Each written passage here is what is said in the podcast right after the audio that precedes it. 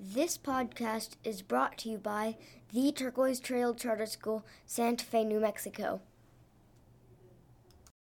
Oh, you guys, it's tricky because as much hmm. as like I want the kiddos to come in, I do, I do, I do. It's like okay, trying to figure all this out, and I'm hoping that it'll just become like second nature in some sense.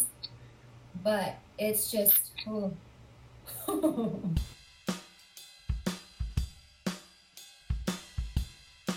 The first four weeks are going to be like, put your mask on, put your mask on, put your mask on, put on your nose. wipe down the bathroom.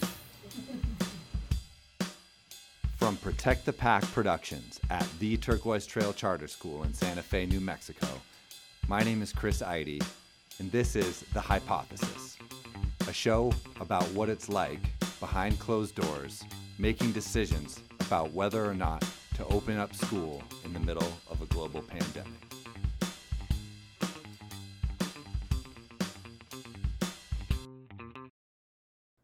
Autumn in northern New Mexico is particularly beautiful. One of the most outstanding plants that comes into bloom in the autumn each year is the rubber rabbit brush, also known as the gray rabbit brush, or more locally referred to as the chamisa. The chamisa is a bush that flowers brilliant yellow colors every fall. And around that time, people start to sneeze. People start to feel ill. People believe that the chamisa, the rubber rabbit brush, is the cause for allergies. And in reality, it's a number of other plants that bloom around the same time. However, the chamisa is commonly viewed as the culprit. This year, this week actually, when the chamisas bloomed, we had a lot of kids out of our childcare. Typically, we have 30 kids in the building. Each day, in childcare, spaced much more than six feet apart, all working at their stations on their computers, participating in class virtually. But they're here for food, they're here for internet, they're here because their parents might be essential workers. 16 of them were missing on Monday and about the same on Tuesday. And we chalked it up to allergies. We chalked it up to the chamisa. But we really don't know. We don't know what's going on because even though in a normal year kids might have allergies and they might come to school with the allergies and they might sneeze and then it will soon pass, this year there are different questions that we have to answer. What's really happening with those 16 kids? So we asked them this week you missed Monday, you missed Tuesday. Please don't come back up to school until your conditions change. Now, this is right at the crux of what I refer to as the virus, actual and perceived. Because when we're making decisions for uh, the school in terms of whether to open or not, a lot of it is now really not straightforward. We have to make some assumptions.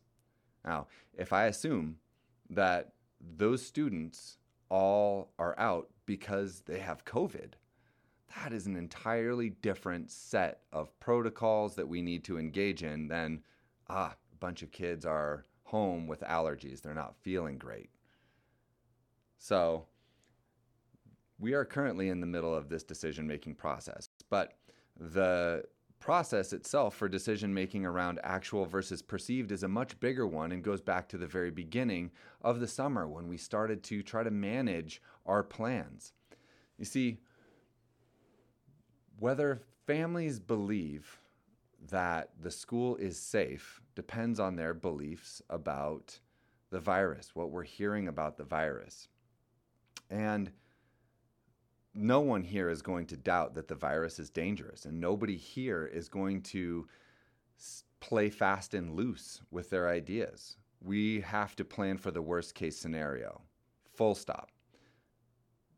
Well, almost full stop because whether we can set up plans here at the school and manage all of the all of the epidemiology that we can and all of the health and safety uh, precautions in our operations that we can here.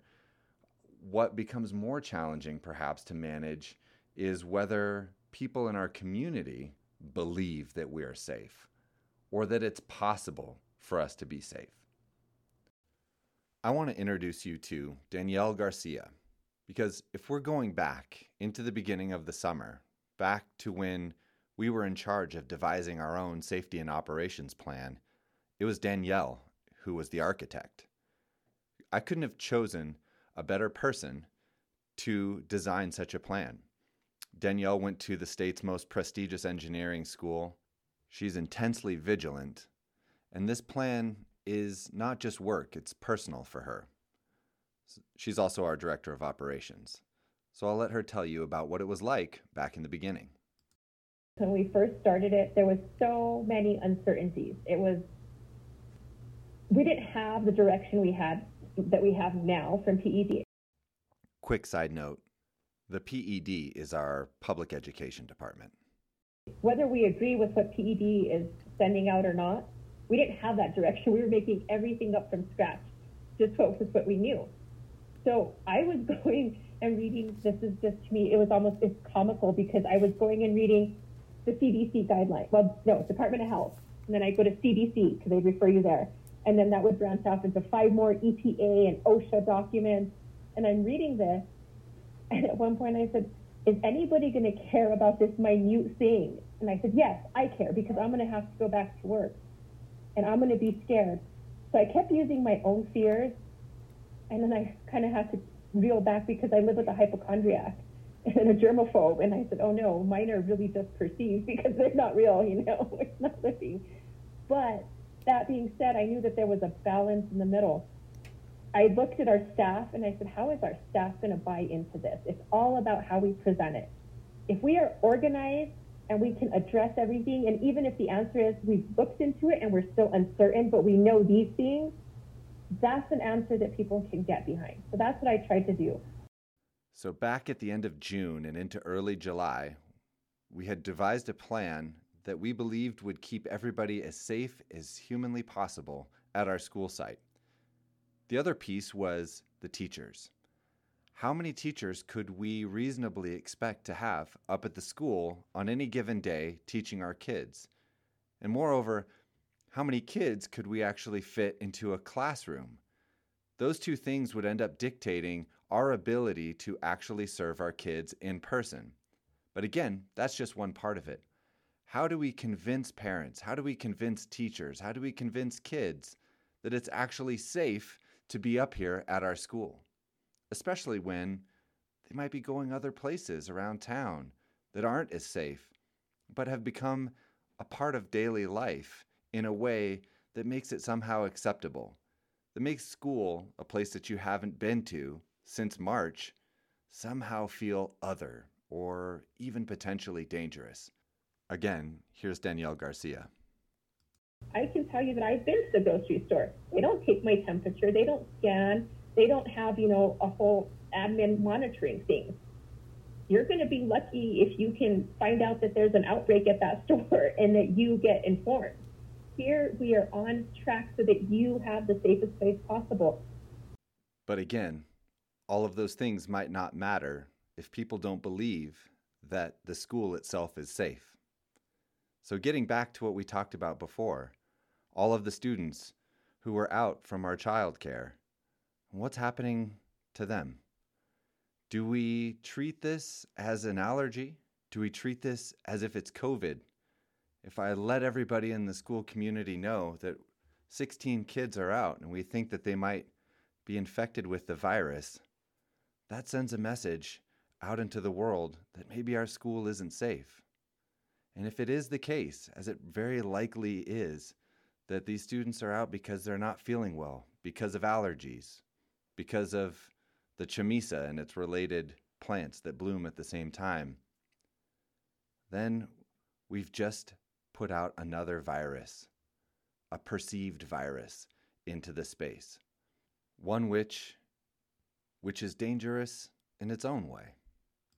Because if kids and parents are afraid to come to school, then what have we done? You see, There are protocols that schools must now go by in the event that someone does turn up a positive case. But there are no protocols for what you need to do leading up to that. No protocols that will help you determine how to protect much more than just the safety and health of the individuals who come up to the school building. Because at its very core, all we are doing is living out a social contract with one another. Danielle Garcia. But listening, I honestly have listened a lot to our governor and just the people piece of what she has to say and taken that to heart. This is a social contract. It's about me caring about you and your family, and you have to care, care about me and my family. No matter what guidelines, regulations, or statute we're all playing by, that is the bottom line. Next week, on the hypothesis, the math of a classroom, and how you determine exactly how many students can safely fit in one room, one wing, one entire building. I hope that you stay with us. Stay safe. We'll see you next week. A special thanks this week to Danielle Garcia for her contributions. Some of the voices you hear in the intro are from Melissa Martinez and Giuseppe Miller. Special thanks for sound advice to David Hillendahl and for sage advice and guidance to Latif Nasser from Radiolab. Have a great week.